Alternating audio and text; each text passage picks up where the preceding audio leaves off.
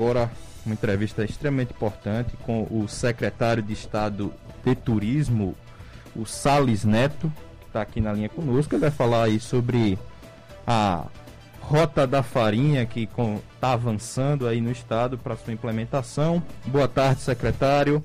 Liberdade sem censura, Rômulo Daltro e Laís Moraes. Boa tarde, Laís. Boa tarde, Rômulo Daltro. Gostei mesmo do seu nome também aí, viu, como Laís falou. Nome de artista e artista famoso. Não é isso, é um secretário? falando aí com os ouvintes da Liberdade. Estou aqui à disposição de vocês, meus amigos. É uma grande alegria para mim participar do, do programa. Secretário, ontem o senhor teve um encontro aí com alguns empresários e outras lideranças para tratar sobre a implementação da Rota da Farinha. Então, como é que está aí o planejamento para a implementação desse novo é, dessa nova situação turística aqui no estado de Sergipe? Bom, veja, a Rota da Farinha ela foi concebida é, pela nossa gestão, é, ainda com, com a questão da pandemia que chegou, e a gente aproveitou esse momento de pandemia para que a gente pudesse elaborar novos produtos, né, é, para que os turistas, eles que aqui chegassem, eles terem novidades aqui em Sergipe. Né? Os principais produtos turísticos do nosso estado, os mais característicos, consolidados, eles já têm pelo menos aí 20, 25 anos né, de, estrada. Vou citar um exemplo do, do, do, lugar mais maravilhoso né, que nós temos aqui no Nordeste, no Brasil, que são os cânions de Xingó. É, só quem tem os queijos de Xingó somos nós, mas é um produto que já tem. Aí quem vem em Sergipe há 20 anos, há 25 anos, né, já conheceu há 10 anos, 15 anos, e as pessoas elas querem novidades. Aquelas pessoas que ainda não conhecem o Quênia virão para o Quênia para conhecer o Quênia, ainda tem muita gente que não conhece, vai lá, mas a gente tem que pensar também naquele turista né, que já esteve aqui algumas vezes né? Se você chegar todo ano em Gramado, você tem uma coisa nova lá. Por que, que eles fazem isso? Uma, uma atração nova? Para aquela pessoa que já foi querer voltar. Então, nós temos nossos produtos consolidados, né? nas praias de Aracaju, a Aula Pôr do Sol, a Praia do Saco, cidades históricas, Parque dos Falcões, Sede Itabaiano, Fora de São Francisco, que são produtos bastante consolidados na prateleira das agências de viagens dos guias de turismo, enfim, que já atrai milhares de turistas todos os anos. A Lagoa dos Tambaquis, que agora também está um grande sucesso, é, a Lagoa dos Tambaquis em instância, que virou também um atrativo muito importante aqui no nosso estado. A Croa do Goré, a Ilha dos Namorados, enfim, todos esses atrativos consolidados, mas existe a necessidade também da gente estar tá buscando criar novidades né, para que os turistas possam ter mais opções. E em turismo, quanto mais opção, melhor. Não existe essa questão da concorrência. Quanto mais atração você criar, mais gente vem e essas pessoas elas se espalham então depois nas outras atrações. Então, quanto mais atração, mais turista, mais gente circulando no nosso estado. Então, pensando nisso, é, nós elaboramos a Rota da Farinha, que a concepção dela é uma concepção muito simples, mas também muito interessante. O que é a Rota da Farinha? Aqueles municípios ali no Agreste, na região do, de Macambira, Campo do Brito, São Domingos, Lagarto, é, tem uma quantidade imensa de casas de farinha lá. Né? Na cooperativa registrada, é, existem mais de 400 casas de farinha registradas na cooperativa, nesses municípios que eu acabei de citar. Então, casas de farinha de todo tamanho, desde aquela né, que é ali no fundo do quintal das pessoas, até aquelas de, de médio porte, de maior porte. Né? Então, eles processam semanalmente 800 toneladas de mandioca ali naquela região e mandam farinha para o Brasil inteiro. Então, existe já essa atividade econômica consolidada nessa região e existe uma outra atividade que também já está se consolidando, que é aquele turista que vai, principalmente aos fins de semana, tomar banho na Cachoeira de Macambira, vai para a Serra da Miaba, é, vai de bicicleta, vai a pé, vai, enfim, é, nos grupos que se formam para fazer a visitação, a Cachoeira do Saboeiro, que é que já fica em Lagarto, enfim, todas aquelas atrações que tem ali, São Domingos, Macambira, né, Lagarto, São Domingos, enfim, Campo do Brito, e já existe já um, um fluxo de pessoas que vão atrás desse turismo de contato com natureza. Então, o que a gente imaginou? Se já existe um, uma atividade econômica, que é a Casa da Farinha, que já está lá consolidada, que já faz parte da cultura, da tradição daquela região. Existem esses atrativos naturais que atraem os amantes do turismo de natureza. Então vamos juntar essas duas atividades e potencializar, né, fazendo com que aquela pessoa que tem uma casa de farinha, ela possa preparar, caso queira, obviamente, ela precisa querer, nem todo mundo vai querer, mas quem quiser, é aquelas casas de farinha que ficam né, nos caminhos das trilhas, próximas cachoeiras, próximos às serras da Miada, enfim, que já tem um fluxo de turistas que passem por ali, elas sofram uma adequação né, para que ela possa também receber o turista. E aí, além da renda da farinha, que ela já, ela já recebe, ela vai ter a renda do turista, que ao fazer o seu passeio, vai poder parar para conhecer como é que faz uma farinha, né? ali ele vai poder experimentar um biju de tapioca, ele vai poder é, comer um pirão de galinha, é, ele vai poder fazer, enfim, uma refeição e depois levar um, pouco da farinha da tapioca para casa. Mas o que o turista busca hoje é a experiência é, porque é, ele quer entender como é que é feita a farinha, da mesma forma que ele quer entender como é que é feito o artesanato, se possível, botar a mão na massa, ajudar ali a fazer, para ter o orgulho de dizer em casa, ó, essa farinha aqui eu ajudei a fazer.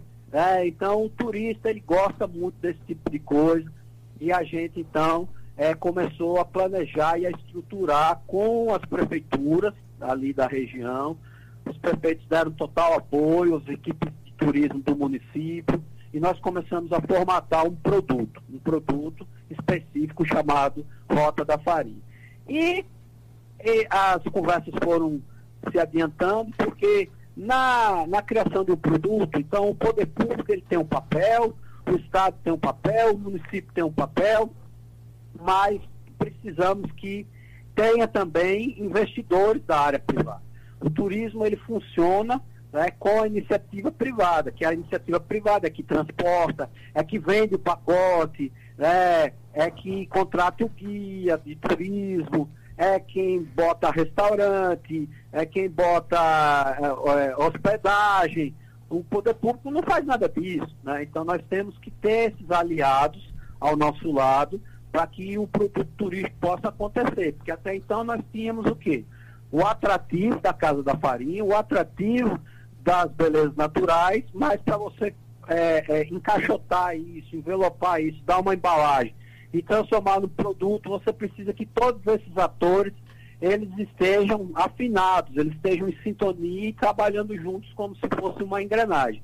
E aí calhou né, de que o proprietário da fazenda lá de Campo do Brito, né, que, que fica a Cachoeira de Macambira. Mas sabe, mas a Cachoeira de Macambira fica numa fazenda no Campo do Brito, exatamente, na divisa dos municípios né, de Campo do Brito com Macambira, fica a cachoeira conhecida como a Cachoeira de Macambira. Só que ela fica, metade dela fica em Campo do Brito, metade dela fica em Macambira.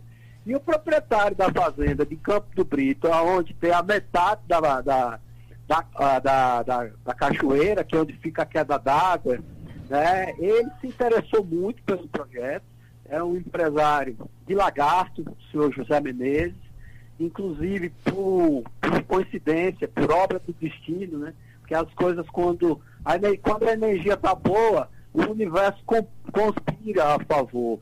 Ele me confessou que ele foi criado dentro de uma casa de farinha. O pai dele tinha casa de farinha, né? E ele passou a infância e a adolescência dentro de uma casa de farinha, ajudando o pai a fazer farinha para vender na feira.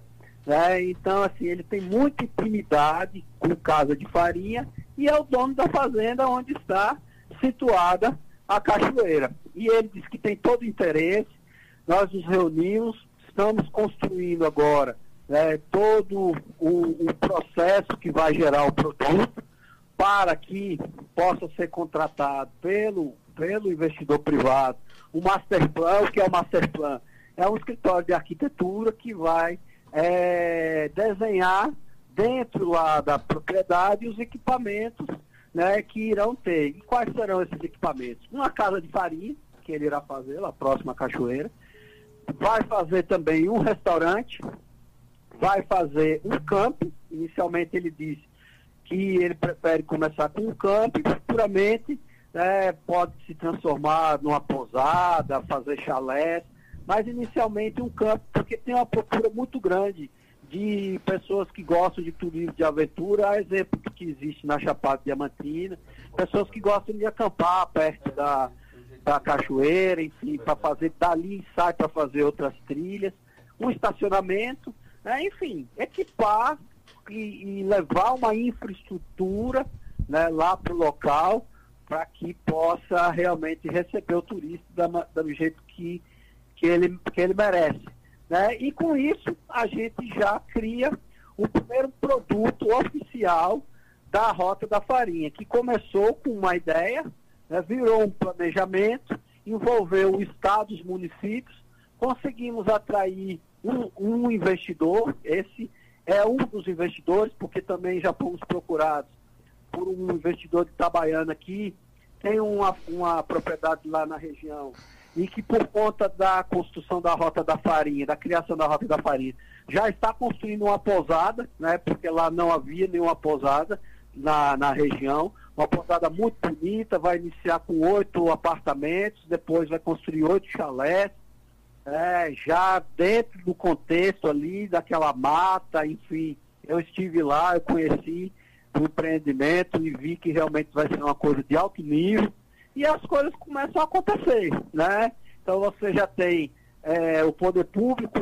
que já está é, bastante empenhado na construção da Rota da Farinha, o governo do estado, né, irá, já está licitando aquelas estradas ali da região, a estrada que liga é, Itabaiana para o Lagarto, que passa é, na entrada de, de, Campo do Brito, que passa na entrada de São Domingos e aquela estrada que, que liga até Macambira vai ser é, objeto de licitação para que seja colocado ali um asfalto novo, que é importante também cuidar dessa infraestrutura e vamos unir então todas essas pontas e fazer com que a farinha, que é algo que já existe lá na região com muita força, se torne também um, um novo atrativo turístico né, para a região que já tem um turismo é, de, de base ecológica, né, de pessoas que buscam a natureza,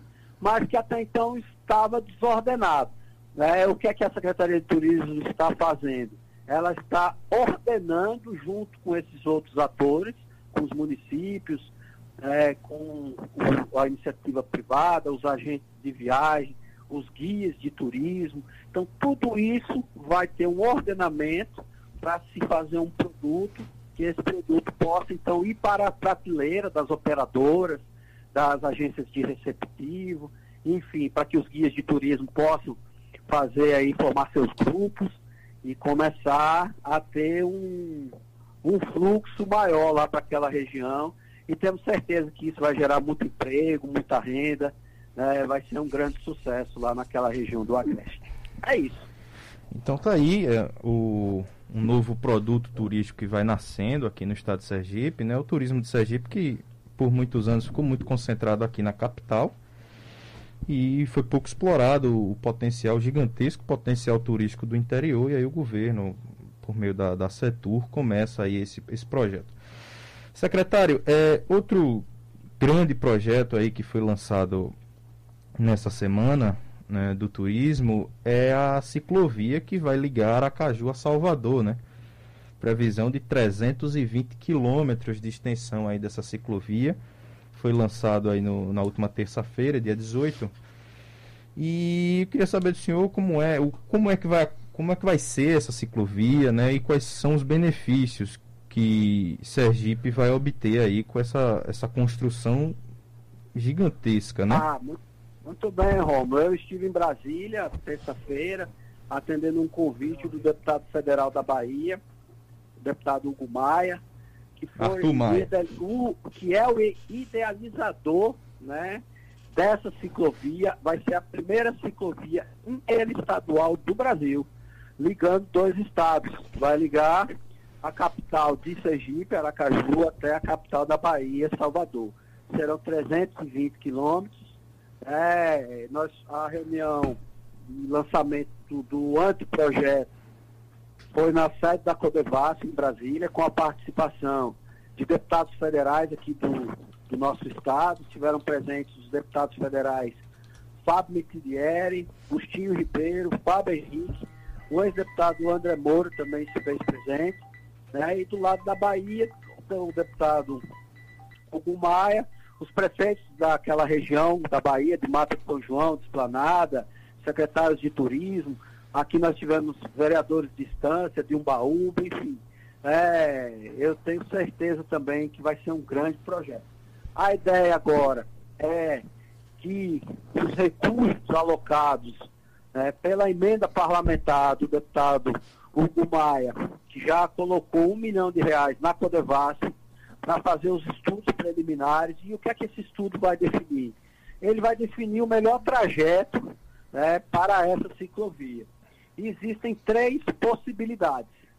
O, a primeira possibilidade é ela ser toda litorânea, que é a mais complexa e a mais cara, porque você vai ter que passar por muitas áreas né, de mangue, áreas de proteção ambiental, enfim, é, é de uma complexidade muito grande fazer uma ciclovia do zero totalmente litorânea.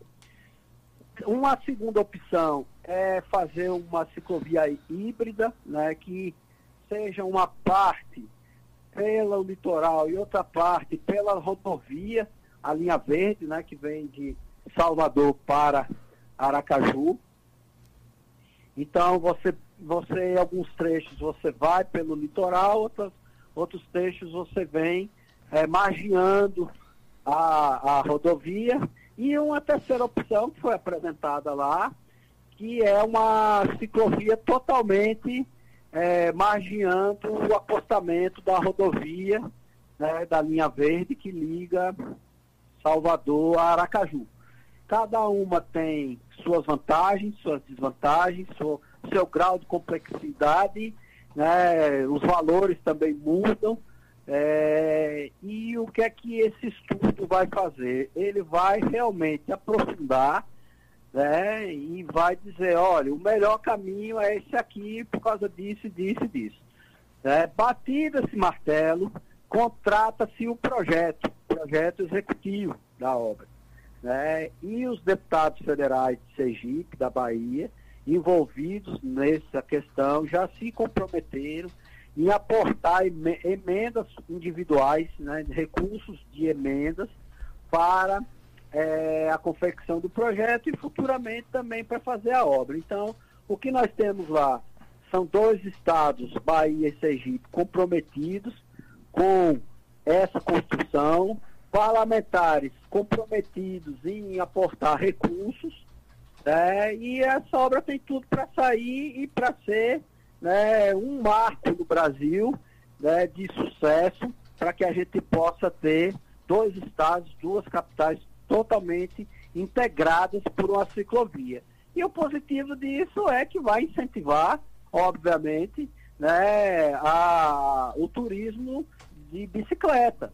Né? Existe hoje um, um, número muito grande de, de pessoas que é, se deslocam por bicicleta né, e que praticam a bicicleta também como esporte. Tem a bicicleta como um modal de transporte, né, que pessoas que optam por trabalhar, estudar, passear de bicicleta, e outras pessoas que utilizam a bicicleta como um esporte, como um lazer, né, que nós vemos muito também, é, em todo o nosso estado com muita força e, e, no Brasil como um todo.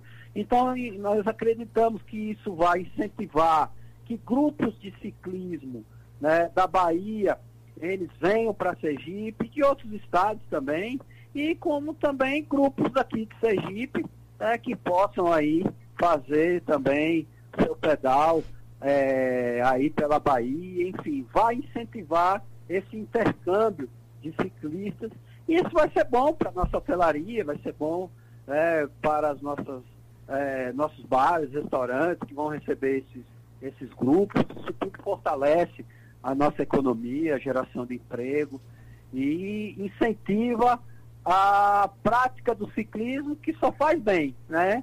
O esporte só faz bem para a saúde, para o bolso, para a natureza, né? Que você incentiva o uso de bicicleta, diminui o número de carros. Então a gente entende que vai ser um grande projeto e o governo do estado ele está aí para apoiar. Inclusive eu disse lá que Aracaju é a, é a cidade brasileira com o maior número de ciclovias, é, porque nós temos aqui mais de 70 quilômetros de ciclovias em Aracaju, e é, o governador Perivaldo Chagas, agora com a construção da Orla Sul, que, tá lá na, que, que liga o bairro da Atalaia até o Mosqueiro, é, já vai construir também mais de 17 quilômetros. Eu até disse lá Sergipe já começou a obra, né, porque a gente já vai ter aqui 17 quilômetros construídos pelo governo do estado ali na Orla Sul. Então, se aí era para dar o pontapé inicial, né, o governador Belisvaldo Chaga já deu. Então, né, então a gente vê que é uma obra que vai ser de extrema importância para não só para a capital, né, como para as cidades aí do, do trajeto, que a gente sabe que a pessoa vai passando e vai sempre mexendo na economia. E, secretário, seguindo aí nas obras da, do governo do estado voltados ao turismo, está marcada agora para o próximo dia 27 de maio a inauguração da primeira etapa da Orla Sul. Está confirmada esse 27? Como é que está esse cronograma aí lá da Orla Sul? Não, está confirmado sim. Nós vamos inaugurar a primeira etapa. É, a obra já está lá recebendo os acabamentos finais. Está é, tá muito bonita, muitos equipamentos importantes. Temos certeza que o governo vai deixar esse legado para a nossa capital, esse presente para a nossa capital, que é um novo cartão postal para sergipanos e turistas. Então, dia 17, dia 27, desculpa, inaugura a primeira etapa, já tem duas etapas, né, a etapa 2 e a 3A já em construção, né? então nós temos aí um bom caminho andado nessa obra que vai marcar é, o turismo na nossa capital como um novo cartão postal e que também servirá para sergipanos né, que, que adoram aquela região e, e que vai ser uma obra muito boa para todo mundo. Então tá aí mais uma obra né, que vai agora levar aí mais circulação né, e atividade ali para aquela região do Mosqueiro. Secretário, é, a gente sabe que durante a pandemia, mesmo antes dela, estava tendo uma questão dos voos de, de Aracaju. Algumas empresas aéreas suspenderam voos para algumas capitais, inclusive Salvador, até um, um, alguns dias atrás, semanas atrás, a gente estava sem voo direto para lá. Esses voos já foram regularizados? Como é que a Secretaria da, de Turismo está trabalhando junto às empresas aéreas para aumentar esse, esse, essa malha aérea aqui de Aracaju? É, na verdade, assim, nós, tínhamos, nós vínhamos, antes da pandemia, nós estávamos aí com essa situação de vento em popa, né? É, para você ter uma ideia, no, no mês de janeiro, de 2020 nós batemos recorde né, de, de, de passageiros no aeroporto de Aracaju. Mas veio a pandemia e derrubou tudo, né? E não foi só Sergipe, o Brasil inteiro. A malha aérea foi extremamente afetada. O número de passageiros caiu drasticamente. É, o, turista, o turista de lazer ele parou de viajar o corporativo, que é a maior parte das companhias aéreas, que é o turista, de, de, é, é a viagem de negócios, essa que realmente caiu demais. O turismo de negócios, ele representa 70% dos voos no Brasil. Ele movimenta 70% dos voos no Brasil. O restante é o turismo de lazer e viagem por motivos de saúde, por motivos particulares, enfim. Mas o, o, o turismo corporativo de negócios, ele praticamente diminuiu ao mínimo possível, né? E, foi muito incentivado essa parte de reuniões online, virtuais, os eventos corporativos, eles deixaram de existir. Então, tudo isso influenciou muito fortemente as companhias aéreas e isso fez com que caísse muito é, a malha aérea em todo o Brasil e Sergipe foi também duramente afetado. É, nós tivemos no primeiro momento da pandemia, no mês de abril, é, quando a pandemia ela se instalou, nós tínhamos um voo apenas, que vinha de São Paulo e, e voltava. É, então a gente foi realmente para um nível muito drástico. Nós foram aumentando, foi aumentando, foi aumentando e isso foi, foi crescendo.